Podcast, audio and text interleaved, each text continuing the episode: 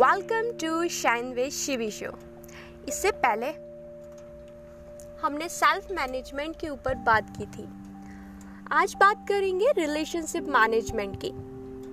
क्या आप जानते हैं, जिन लोगों का रिलेशनशिप मैनेजमेंट बहुत अच्छा होता है, वो लोग लाइफ में बहुत आगे जाते हैं।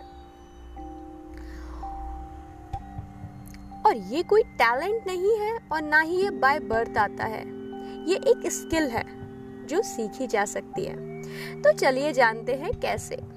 सबसे पहले रिलेशनशिप बिल्ड करने के लिए हमें सबसे पहले लोगों को सुनना शुरू करना होगा।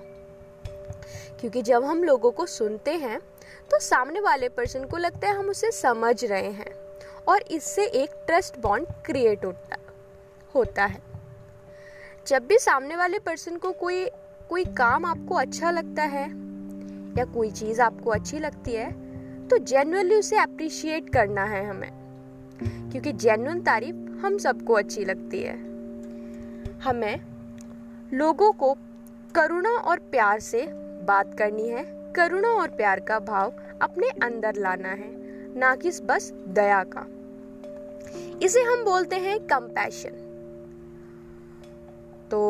कॉग्नेटिव इम्पैथी नहीं दिखानी है, ना ही इमोशनल इम्पैथी हमें दिखानी है। हमको कंपैशनेट बनना है। आज हमारी प्रॉब्लम ये है कि जिस, आज हमारी प्रॉब्लम ये है कि जिसकी वजह से हम लोगों से डिस्कनेक्ट होते जा रहे हैं। कि हम किसी भी चीज़ या बात पर पहले रिएक्ट करते हैं। देन उसके बाद सोचते हैं। तो प्रोसेस ये रहता है कि पहले हम एक्शन ले लेते हैं देन हम स्टॉप होते हैं, उसके बाद थिंक सोचते हैं। राइट? और ये प्रोसेस बहुत गलत है, क्योंकि इसके बाद हम ये सोचते हैं कि हमने सही किया या गलत।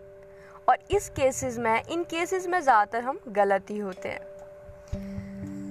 तो आज से हम ध्यान रखेंगे कि हमें रिएक्ट नहीं रिस्पॉन्ड करना है।